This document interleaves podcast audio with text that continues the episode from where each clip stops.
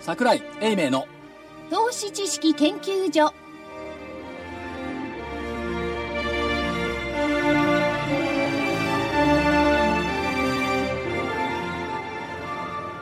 投資知識研究所場外乱闘編銘柄バトルロワイヤル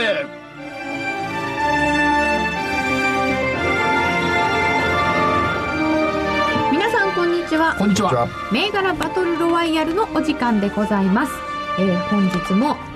足で稼ぐ桜井英明さん私、桜井でございます。よろしくお願いします。そして大岩川源太さんなんえーテレビのおー星占いで最下位だった銀座 です。てことよろしくお願いします。そして正木隊長まさきです、こんにちは。星占いって何ですか朝出るじゃないですか出るんです今日の1位は水亀座とかなんかそういうのがあそうれいうでやすつかですよねで、今日元気になるためには、あの、あの、なんか大根の、なんか似たようなものらしいんですよ。そんなもん朝から作られへんですよ。だから今日一日中運が悪いんですよ。大根の煮物ですかなんであんな渋いそうあそれで運勢が良くなるわけないんですけどね。胃が悪いんじゃないですかそうなんですよ。あれ大根の匂いダメなんだよね。あ、そう。あれ茹でてるとさ、病院の匂いがしちゃうの。病院、昔の病院って結構ね、大根ご飯に出てたからね。夕方行くとね、病院って大根臭いのよ、結構。まああのね。で、私病院大嫌いなの。行かないんだ から。分かって分かってますよ、そそれれは。なのになんで病院の匂いを知ってるんですかあ、父親が入院してたから。だかあそうら嫌な、嫌な思い出が暗いのよ。大根の匂いって。あーでも多分病院でよく出るぐらい消化によく優しい食べ物なんですよね、多ですよ分ねね。うんそれを食べた方がいいよって言われでているも、サンマの横にある大根は美味しいよね。あ、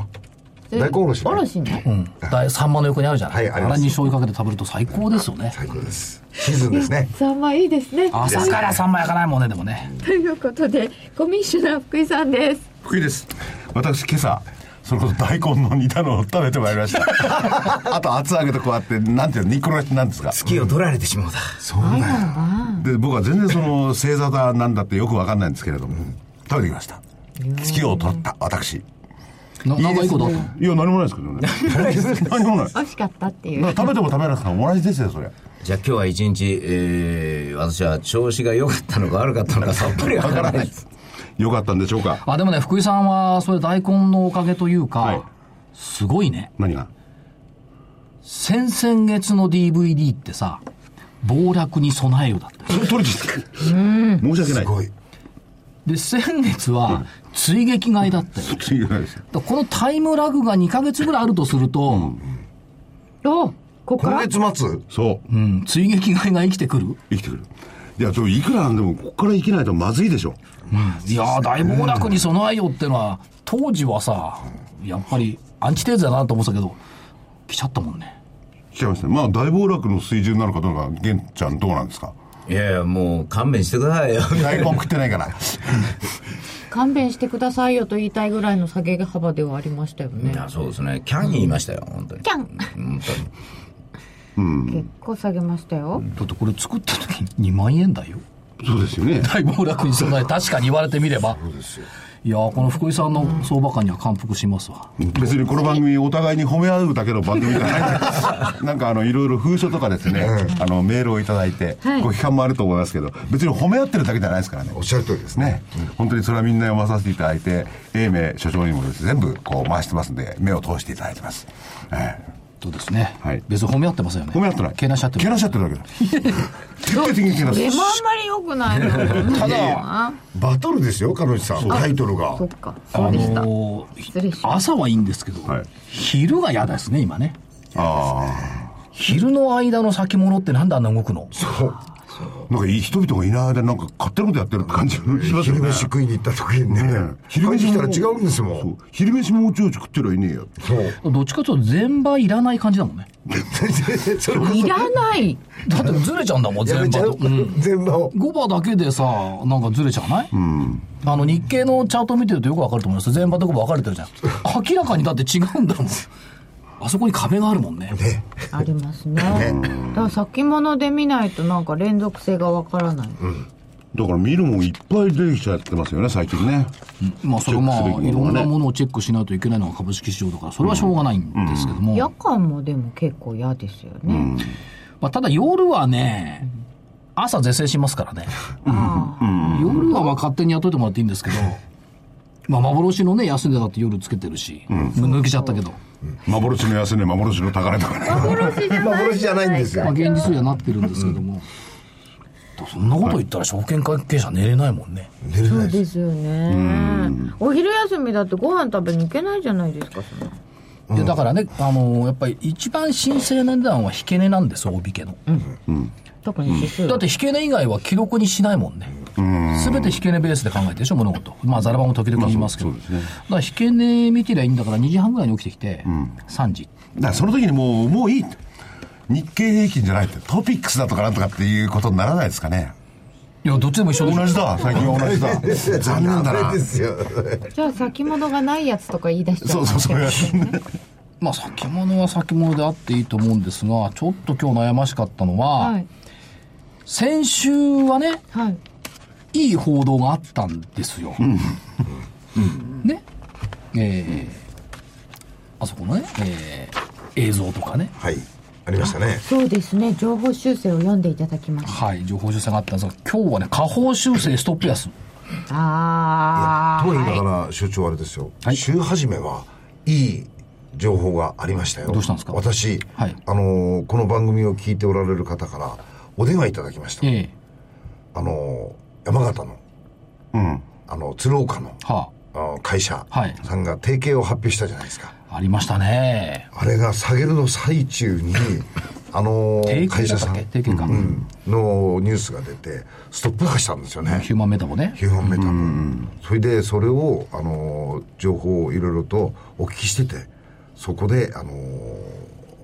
自分で、えーお買いになってたらしいんですよ。で、その方からあの電話いただいてですね。なんで直接いや、電話というのは、あの、まあ、こそうれいうたま中たでまね、教会の方に。ええ隊長のお知り合いだったのかなんか知らないですけど、基本的にはこの番組に出てる方は、そういう個人的な接触っていうのは控えられ、控えていただいてあわかりました。わね。かりましで、えーいや、そろそろいいんですけど、はえっ、と、683なの強者。たはい。じゃあですよね。今期業績見通し下方修正。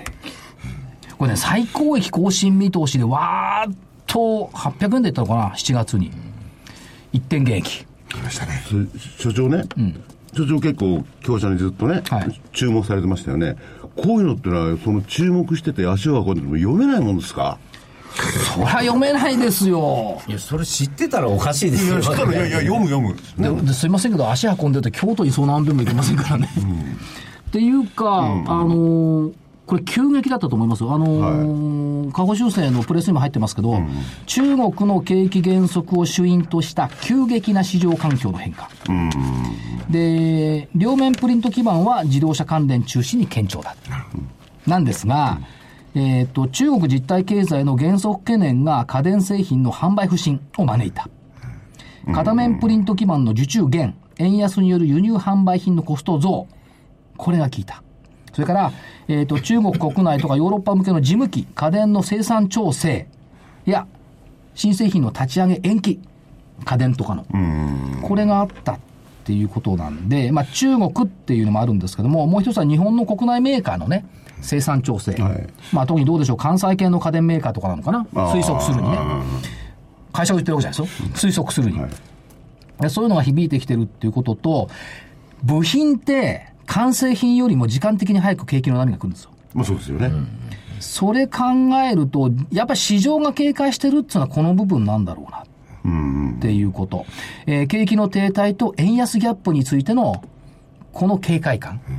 誰も円安ギャップって言ってないけど、実際問題円安ギャップってあるんですよ。円安ギャップ、うんだって円安で困る会社ってたくさんあるし、困る個人の方が円高で困る人いないけど、円安で困る人たくさんいるんだもうんまあ輸ええ入ということですねそれは円ね高も水準によりますけどねん。まあ、あのー、円高は ね、円高とか70円とか80円とかね。なんか恨みに思ってるので80円をすいませんそれ は、あのー、円高はね、投資してる人は別よ。投資以外の部分では円高をウェルかむるはずなの。まあそうですよねでしょうん、で相対的にはやっぱりまあ日本とまかあその外に物を売ってない、売ってる個人がいるとすれば別だけど、うんで高く評価されてるってことになるわけですからね外物持ってる人以外は円高増ける、で、円安ってのは物価があるから。上がらないで国として見るとね、本当は円安は一番嫌なの。競争力がつくとかなんとか言うけど、自国通貨が弱いってのは良くない。そうだでしょ個人としてもよくないでこれがじわじわと続かないでほしいなっていうところだし、家電、事務機家電の生産調整ってのはこれ国内メーカーの一過性のものだとは思うんですけども、まあそうは言ってもやっぱり中国っていうのがこういった形で出てきているのが残念というかね、そういったところはあったですね、今日のところはね。今日のことで中国の問題ってこれからどうなるかまだ分かんないですよね、あの国そのもの分かんないんだからいや、だって GDP を3週間で発表する国っていうのはいかがなものってずっと言ってますけ ど、いやだ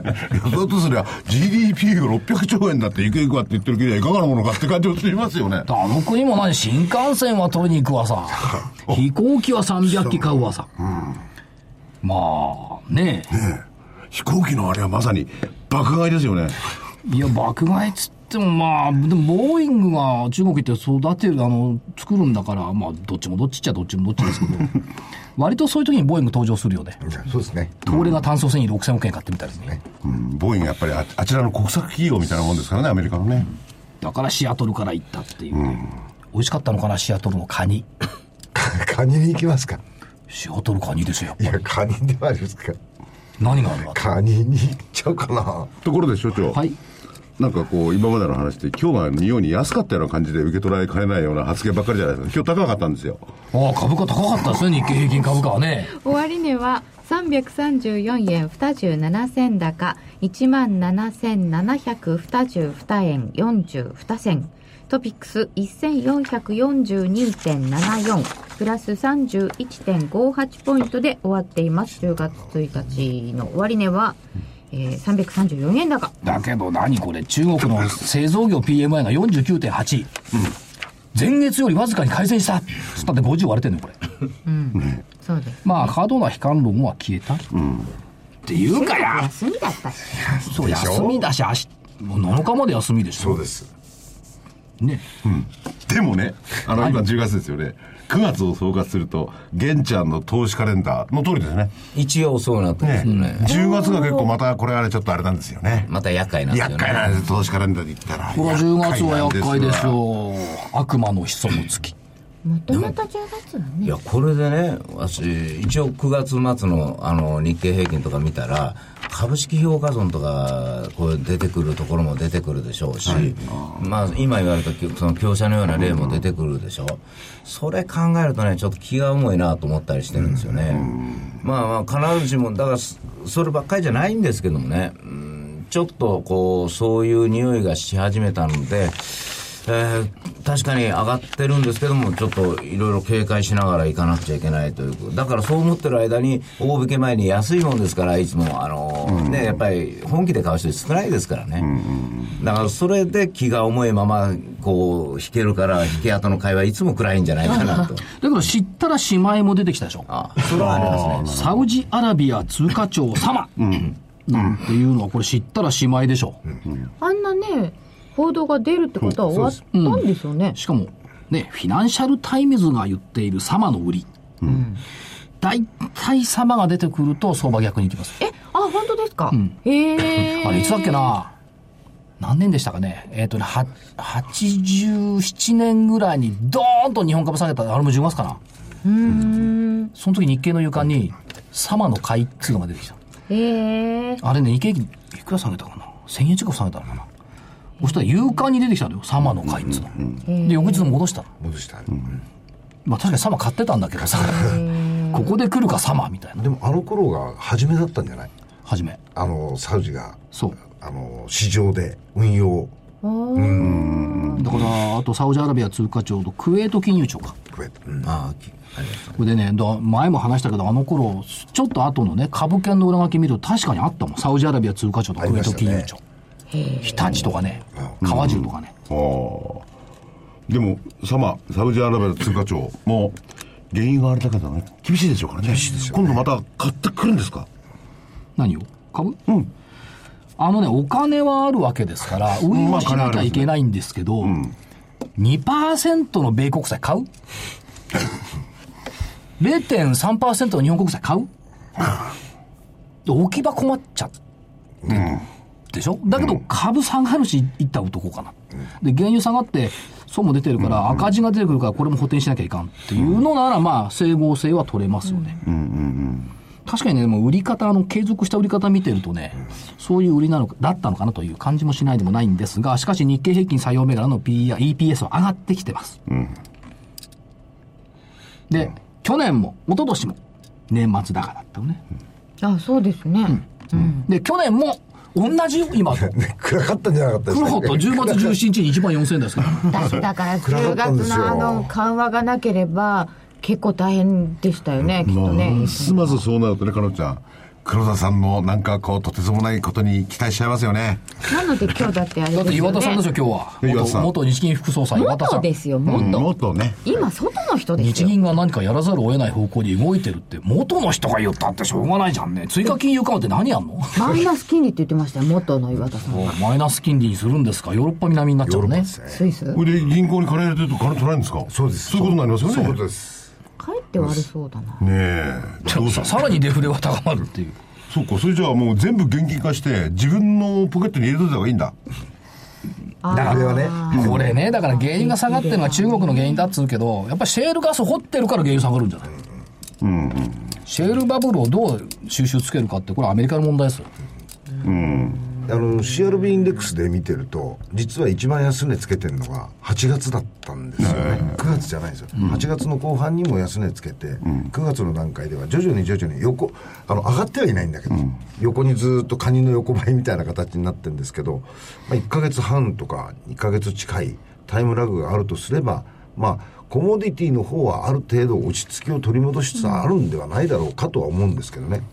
でもそのまあね、ただきっかけは消費よ。うん、だと思うんですよ、うんでもだそとするの、と、落ち着くのも先ですか、うん、あの逆に言うと徐々に落ち着き始めているので、あの株式市場の方もあの着そいんてなもいにい時なと間かからずにこれ、ね落ち着いてくると思う歴史的にね、柿柄町と兜町の間に橋がかかってね、この橋をね、渡ろうとしないのよね。だから商品から来てるってこと誰も言わないんだよ。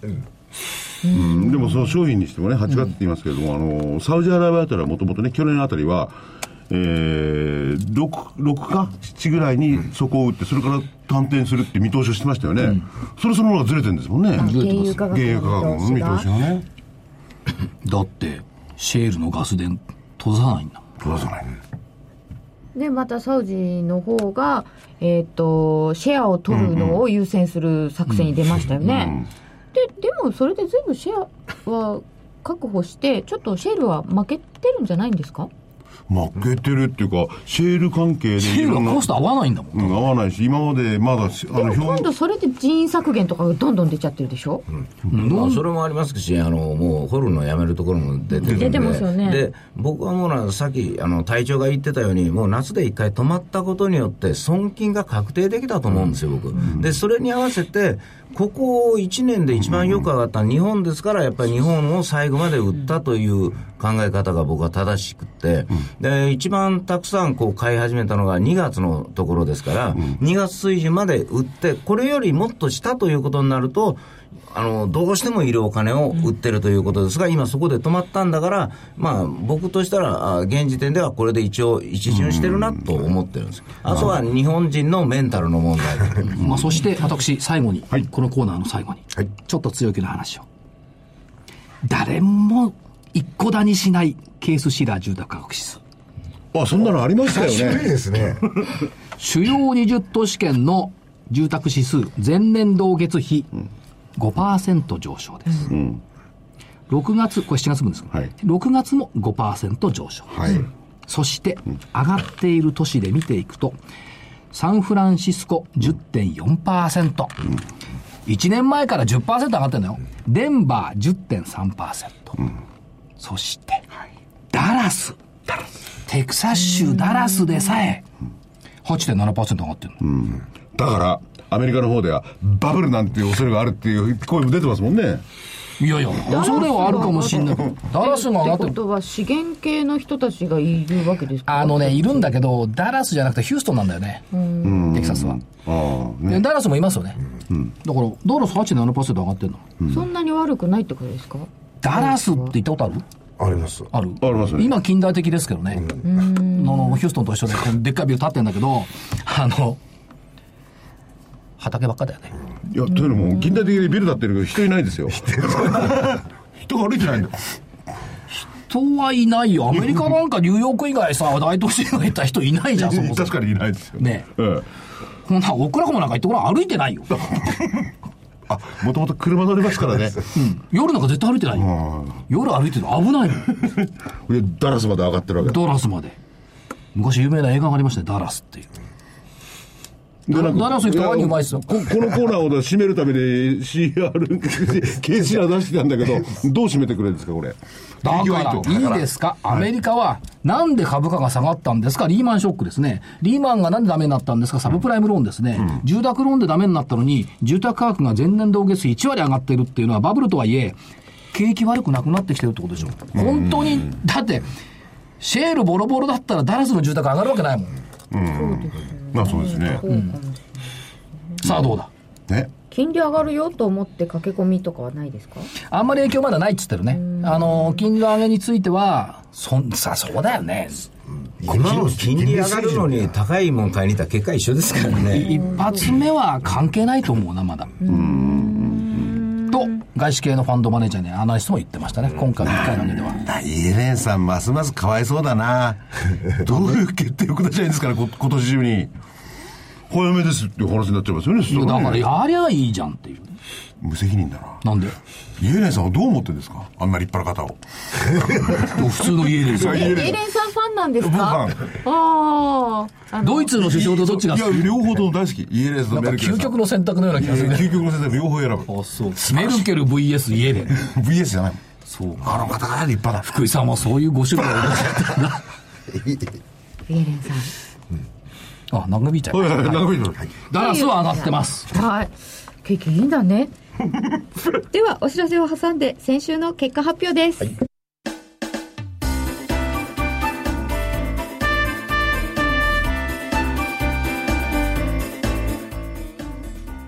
花粉症の皆様に嬉しいお知らせです。花粉症で長年悩んでいた医師が自分のために開発した花粉症対策商品ポレノンは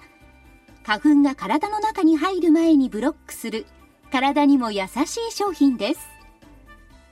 ポレノンはペクチンなど自然由来の素材が花粉などの細かい物質を吸着して花粉のアレルゲンの体内への取り込みを防ぎます。薬と違い眠くもならず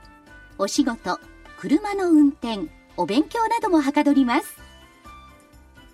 ラジオ日経ではポレノン3本セットを9640円でお届けしますそれだけではありませんラジオ日経ではポレノンをお求めいただいた皆様にウイルスなどの侵入を防ぐ高機能マスクをプレゼントしていますポレノン3本セットに高機能マスクがついて、お値段は9640円。送料500円をいただきます。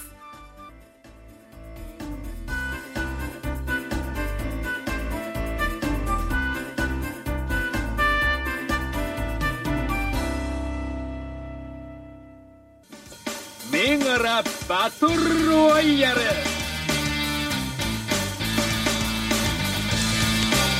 さて、それでは、先週の振り返りを先にやっちゃいます、はいはいやっちゃいますね。日経平均株価17,571円83銭から17,722円42銭。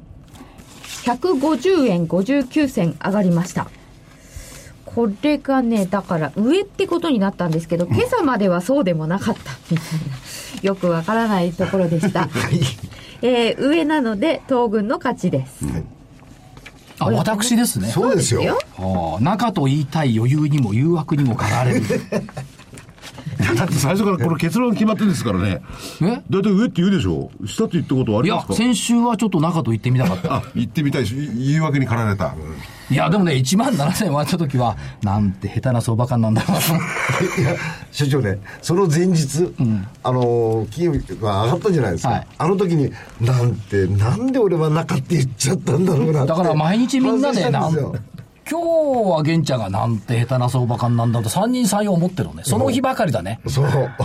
こんな切な的な相場感でいいんだろうでもか。毎日そう思一日にそう思うことが、三人が同じことを感じることって珍しいですよね。 う。でだからボラが高いっちゅうか、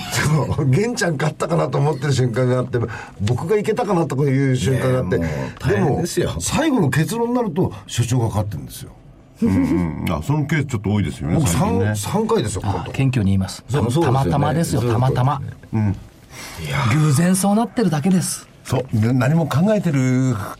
考えてない。じゃ考えてない。考えてない。そんないい加減じゃないです。考えてるんだけど、躊躇もあるような相場ですよね、最近ね、動きね。 でも選手は本当に躊躇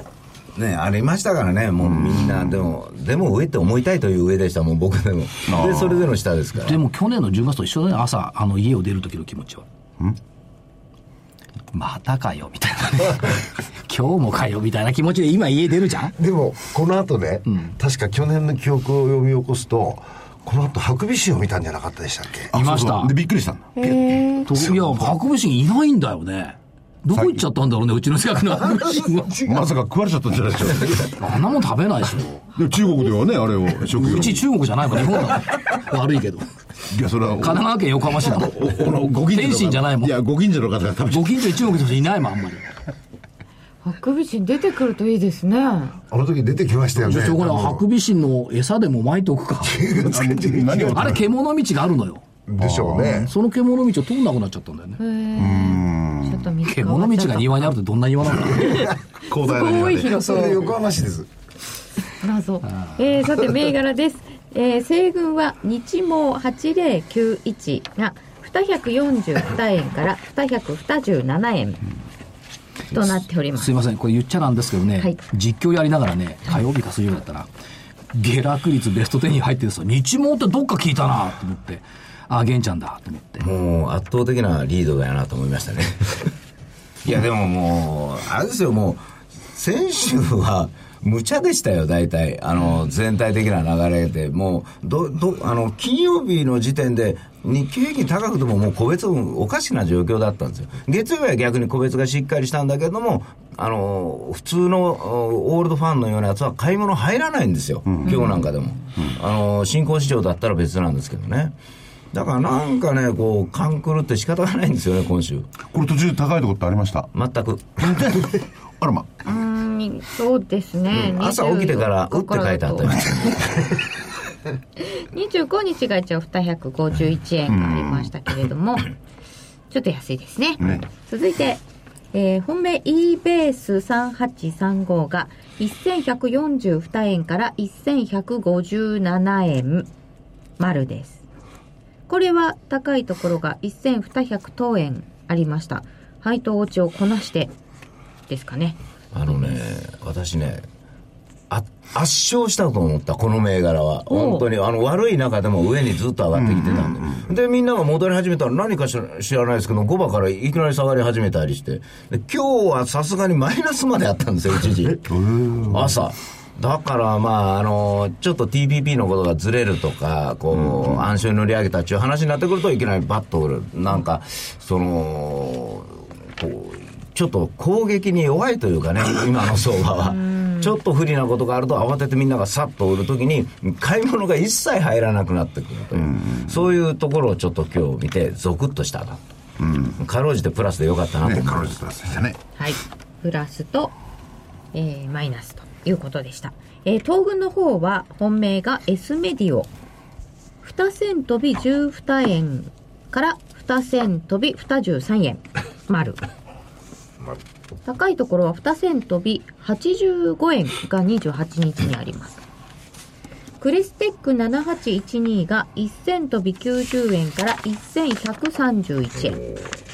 円これは高値は月曜日ですね1144円なるほどね。これも丸です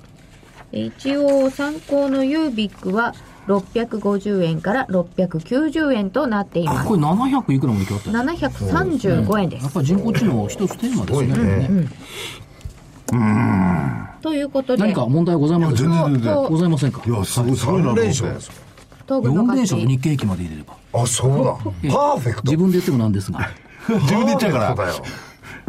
そうですねこのマ今ー日ケはットそうのですよ、荒れたマーケットの中で。ほらこういうこともあるいや、でも終始安定してましたよ。ここの、なんかクレステックなんていうのは。じゃあ商いがないだけいや、あのね、桜井先生のはね、こう、商いがない時止まるじゃないですか。僕の場合、商いがなくなったら下がっていくんですでしよ。ょうねですよね。どっちが健全なんでしょうか油断も隙もないあの、みたいな玄ちゃんの言うことって結構、あの、過去の経験則ではありますよね。商いがなくなったりなんかすると、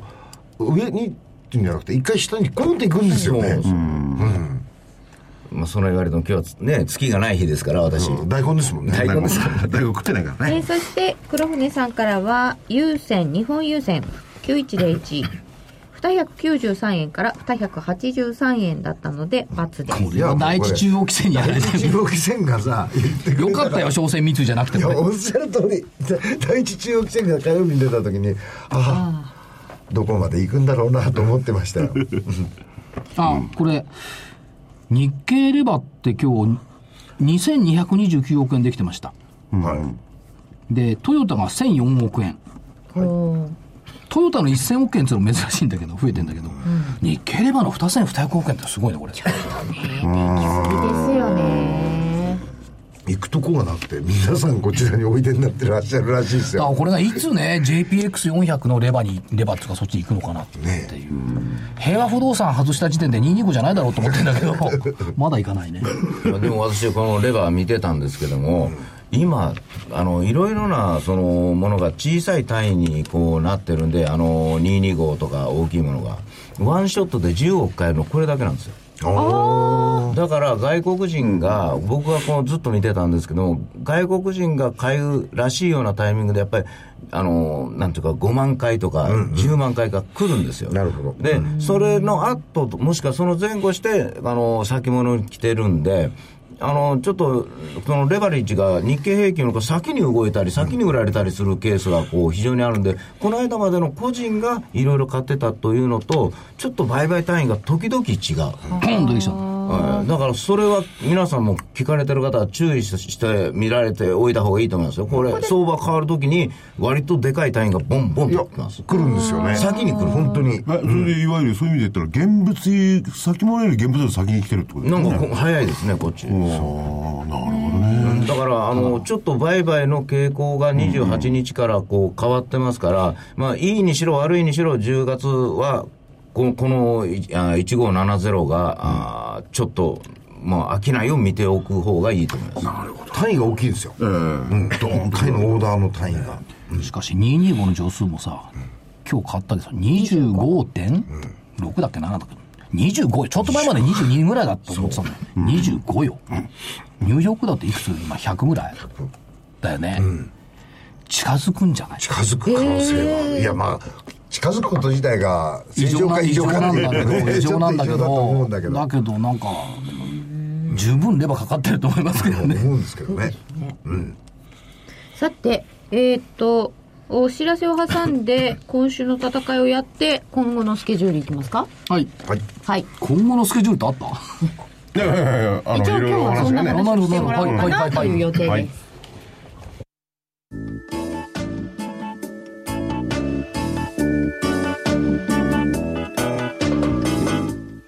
ここでラジオ日経の好評 DVD のお知らせです桜井英明の投資知識研究所 DVD は毎月投資に必要な知識や実際の投資に役立つノウハウをお届けしていますこの DVD は毎月テーマを選び桜井さん自身が実践で学んだ投資に勝てそうなノウハウや内外の投資家の動向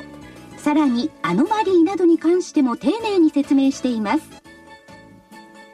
また徳間書店の大岩川源太さんの投資カレンダー実践塾 DVD も毎月発行しています来たる月の投資戦略をどうすればいいか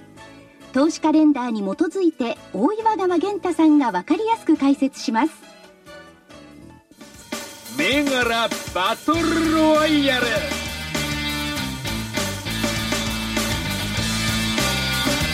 それでは今週の戦いですまずは日経平均株価です、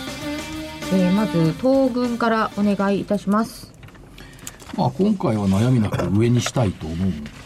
ですね。悩みなく今日は悩みなく、はい悩んだ方がいいのかな。先週は悩んだけど今週は悩みうなんく、悩みなく上。ということで、まあ、そりゃだって、信用評価損率、松井証券給与で17まで瞬間いったし、騰落レシオも64までいったし、まあ、リバウンドっていうことを考えていいのかなと思いますし、来週日銀金融政策決定会合でしょちょっとその辺でスケジュールが絡んでくるわけですけれども ?6 日の火曜日が初日、はい7日の水曜日が黒田日銀総裁会見が引き跡ですが、結果は7日のお昼頃には出てくると。そうですねお昼超えるといいんじゃないですかさんすぐで一時ね、20分ぐらいだといいんだよね。ちょっと伸びるとなんかこんなものがね、やだね11時40分ぐらい出ちゃった日はねそうそう、もうどうにもこうにもなる。 前回そうだそうそうだから、ね、結論が出るのが、より後になってきたら、これはもうね、まだ出ないって言って買い物になるだろうわと。けですこれどっちなんでしょうかねなんか出るんです か黒田日銀総裁は7日の3時過ぎに会見をして、8日に G20 財務省中央銀行総裁会議だ。なるほどなんかしちゃったもんねって言いに行くのかな。私黒田です、みたいな。いやその前に一応みんな調整はしてんじゃないですか何をえいこうすでにはいろんなところとアメリカとかさイエレンさんとか電話なんかかけちゃってなんかいやーやっぱ人間ほら、面と面を合わせて、ね、顔と顔を合わせていかないといけないから、いやいやいや、つって。いやいやいや。で、これどうなんだろうもし何にもなかったら G20 っていじめられるかないじめられることはないんじゃないですか、うんええって、しらーっとされるということはあると思いますちらっとされる方が悲しいですしねらーっとされるば悲しいよね。でもあれですよあの黒田さんのこれまでのやり方見てると意表をつくのが好きですからねそうですね、人々が期待してるとかえってやらないってことだいや、意表をつくの好きだけど、10月も好きなんだよ。あ意表をつくんだったら10月30じゃなくって67っていうのもありますよね、あなるほど、こっちもあそりゃそうだな、うん、30だとどうなのちょっと面白すぎないね。一緒じゃん、みたいな。いやー黒田さんはサプライズじゃなくなっちゃうそう大蔵省財務省の大天才と言われた方なんで、ほらね常識的なやつが考えてることを裏切ってますからねじゃあ、均衡表の変化点がどっちにあるかだな。どっちいやいや、こっちに近いのか、8日なのか、30日なのか。そこまで見てもらった。均衡表好きらしいよ。黒田さんがですか、へえある取材していた記者が言っていた。あそうなんですか財務会社でしょ当時、取材に行った時に、なんか質問したらね、本当かどうか知らないよ。また聞きな。また聞きな、また直接聞いたら、均衡表見てんでしょつったら、ニヤッとしたっつってた。会議のタイミングね。ああ、なるほど、なるほどねいや嘘か本当か知りませんいやいよ。や伝聞ですからね。なんか聞こえなかったんだ。えとか。 で、上。はいなんかあるかもしんないよね。なんかあるっつってもどうなの別にゼロ金利もないだろうし、追加の金融緩和もないだろうし、ETF ぐらい増やして、ふ ETF だって増やさなかったらもう年内間に合わないよ、これ。あと10回ぐらいしか買えないんじゃないすねどうしてももう一杯買ってんじゃないですかだってもう2兆7000億ぐらい買ったでしょあと3000億ぐらいしかないよ。300億円ずつ買ったら10回よ。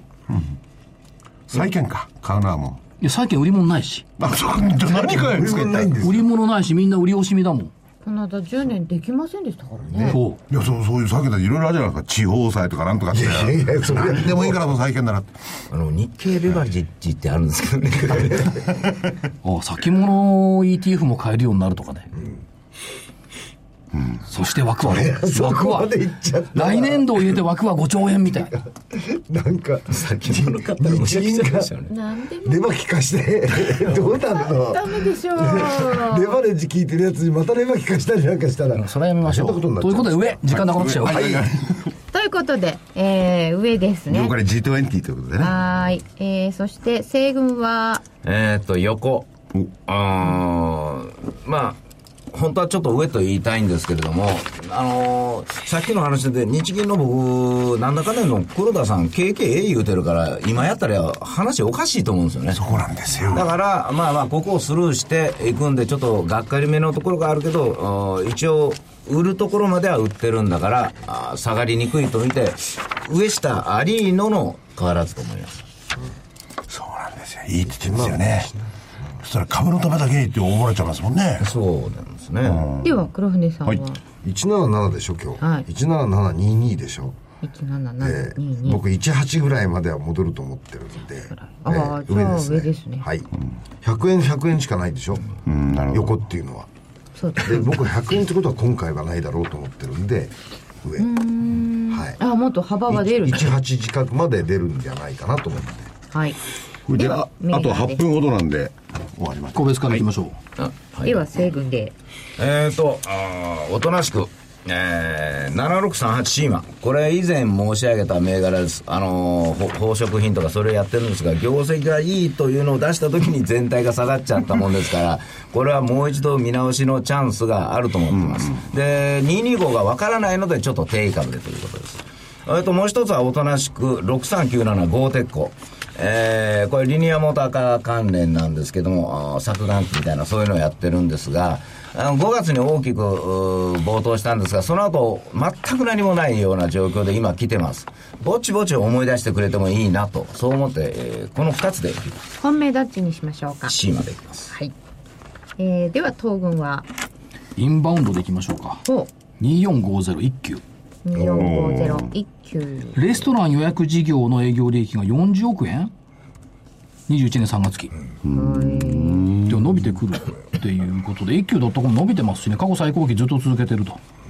いうことですからあーもう一休一休みはしないしないまさか一休って言おうと思っ言てわたないであそうす言わないです大丈夫がです一つでしょそれからうん3196たこ焼きのホットランドホットランドじゃあたこ焼き築地銀だこ築地銀だこ、こううんえーっと昨日東証一部支店になりました築地銀だこ伸びてるのと、たこ焼きとここはねたい焼きもやってんだよね銀のあん、銀のはい、夏はたこ焼きとハイボール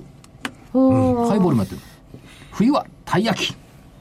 で、えっ、と、台湾、香港、それからハワイも出すって言ってたかな。えー店舗純増は国内外合わせ176か。あと、アイスクリームも売れてるらしいな、あれね。あそうですかで、たこ焼きは堅調。何がすごいって、ここはタコの調達に、モーリタニアモーリタでニアタコで調達して加工してんのよ。それから、熊本の沖で、タイ、タコの養殖やってる。えー、よ五島列島、五島列島だったら、うん、養殖やってるの。だから、あの、川上から川下まで一気通貫体制。そうですよねどーっとで、株式二分化として一部行ったからね、ちょっと、機関投資家もね、たたい焼きクロワッサン生地なんですよ。そうそう、買いやすくなるんじゃないか。俺ら得意だもんたこ焼きそうですねいやたこ焼きはもうあの銀だこの揚げだこに近いから僕はダメですね大阪じゃないからでもクロワッサンのあのあれは美味しいですそういろんなバリエーション持ち始めてる。それから同じ食べ物で、3193鳥貴族。鳥貴族全メニュー税抜き280円ですごいよね、これ。ああすごいですねで、国産国商への挑戦ということでやってきてますし、えっ、と、16年4月期、2桁の増収増益見通し、ということで見ていくと、再来年のエト銘柄なんだけどね、鳥年だから。来年猿だから。なるほどだいぶ遠いですね、えーと3つでうん、3つ。本命は本命は、たこ焼き。たこ焼きかまさきさんたこ好きなんだよ。僕太鼓飲み行くと必ずたこ食べる。うんタコがないとダメないとダメないとダメうるさい、ないと。飲んでないと怒る。 ないものはないだろ。 いやそれいいじゃないですかそんな赤白、どこか赤石から神戸で赤白たこがないと怒ってる。おーでは黒船さんの銘柄は僕は、えー、5938のリクシルえーまあ、住宅関連で東建がずっと高値取ったりなんかしててなんか文化シャッターとか任せたんだけどね。あなんでちょっとおこれ面白いかなと思ってあ住宅着工ちょっといいんですよねなんですよ。ええなんで、リクス、チャート的には、あの、いいかなと思ってるのと、相場表で出来高もそこそこあると。からもう一個は、えー、ポーラオルビス4927。あ、これチャートいいんだよねこ。れいいんですよ。チャート良くなってきてるんですよ。で出来高も安定的にできてるんでこのあマーケット下げてる中もねでこの2つでいきたいとで本命はリクスはい。はいちょっと言わせてもらっていいですかどうぞ今日出てきたのは、えーまあ、東京モーターショーあるんで、ホンダの新型燃料車出てきました。名前がクラリティっていう予定で3月発売予定。価格700万円台。3分で水素フル充填。すごいねすごいねよ。早いそう。で、走行距離はトヨタの未来の650キロ超えた。これが実は秘密兵器だったと思うんですよ。ほあの、ほホンダの。来年出てくるホンダの新型燃料電池のが未来よりいいって今年言ってたんだ。これがよようやく出てき た。ホンダを見てみると、モンキーというバイクを発売してましたから。これは来年の干支のさ。これ PBR 今一番まだ割れるか割れないかのところなんだよ。 700万円でこれいけるので後ろからトロトロトロと水が出てくるんですよねどうも、水 素、水素が勝つのかどうかはわからないけど、で、ちょっと考えてみました。猿関連。猿、 9001東部。なんで猿なんですか日光猿軍団。あれ終わったんじゃないですかで終わったことか しらないもう昔あった、うんそれから9984ソフトバンクなんでですか創業者が孫悟空と同じ孫さんだいぶ失礼ですね。 孫悟空ですからまだいいですよ名古屋企業と大阪企業なんでですか豊臣秀 吉の猿どうかなちょっとダメこれ所長よえくよく考えてやった感じがするんですが考えすぎじゃないですか朝ねちょっと暇だったから考えたよ猿ってなんかねえかなと思ったらそ豊臣秀吉は猿と呼ばれていたと思ってで豊臣っていう会社探したらなあるのよありますかあるんだけどストーブの会社があるあるんだけど上場してないんだよねしてない、うん燃料で豊臣って出すとコロナって出てくるんだよ、コロナは新潟の会社なんだよね、でももうお前ホンダがね昔モンキーっていうバイクを作ってたからとホンダと黒の後は見えますよでもいや NEC のバザールでござるとかありますよちゃんとバザールでござるのがまだ連想するかな、 PBR、本当にじ一倍は合ってるんですそうね。よホンダ割れてんのよでもこれ結構究極の車ですよねんクラリティでしょ、でも700万円700万円出したらもちっといい車買えるような気もするんだけどいやだからしばらく待てば安くなればこっちのもんそでうす大量 にな大量生産になればね安くなると思いますよね、でもちょっと今回モーターショーの前になんかいろんな話も出てき始めてるので楽しみは楽しみですね、10月は CTEC もあるしうん、シーテックもね来週始まってきますから、新しい材料は出そうな気がしますということは10月の後半って期待できるんでしょうかねいやちょ後半問わず私は常に毎日相場には期待してます よで、今日は高かったんですよね。そう ですそうそうそうそうだったんですよそう1万5000なあ1万5000 1万7700円台そうそなうんでですよすよ300円も高かったんですよなんかねあんまり明るいムードじゃなかったいやでとも今こ日ろをはね僕本当は体調がねあのとうとう言うと思ってたので僕はそれとかを入れようかなと思ったけどやっぱり、えー、芸風が違うなと思ったらああいう銘柄になっちゃいました芸風が違うでそれよりもほらこういう乱高下した相場の中にあってね所長すごいですよね日経平均からおお4連勝ですいよやーたまたまですよでこういう時はじゃあちょっと気合の入った替え歌じゃない兜町ポエムでも、はい、プレイバックパート2明るいやつですよね明るい明るい明るい明 るい先週ね暗かったからさ緑の緑の中を走り抜けてく真っ赤な銘柄、わかるでしょ逆緑の中真っ赤な逆光高なの、株価気ままに節を抜けるの、株と町ではあちこち株価が大幅安だと、嘆いているから値動きついつい大げさになる、バカにしないでよいつかは戻る、ちょっと待ってプレイバックプレイバック、今の株価プレイバックそこまで笑うかなんで一バカ銘に柄だけじゃないですかバカにしないでよいつかは戻るプレイバック戻るそうそうそう上なにん行でくすけつそれどは青い方が戻ってくるんですよね赤い方がどんどんいってくれて赤い方がどんどん行ってくれて青い方が赤く戻ってくれる、フルに上げれば2万かすめて素敵な株価が流れてくるわ流れてくるんだいい株価がきっとバカにしないでよと言いたいんだなという感じがよくわかりましたそれでは皆さんまた来週失礼します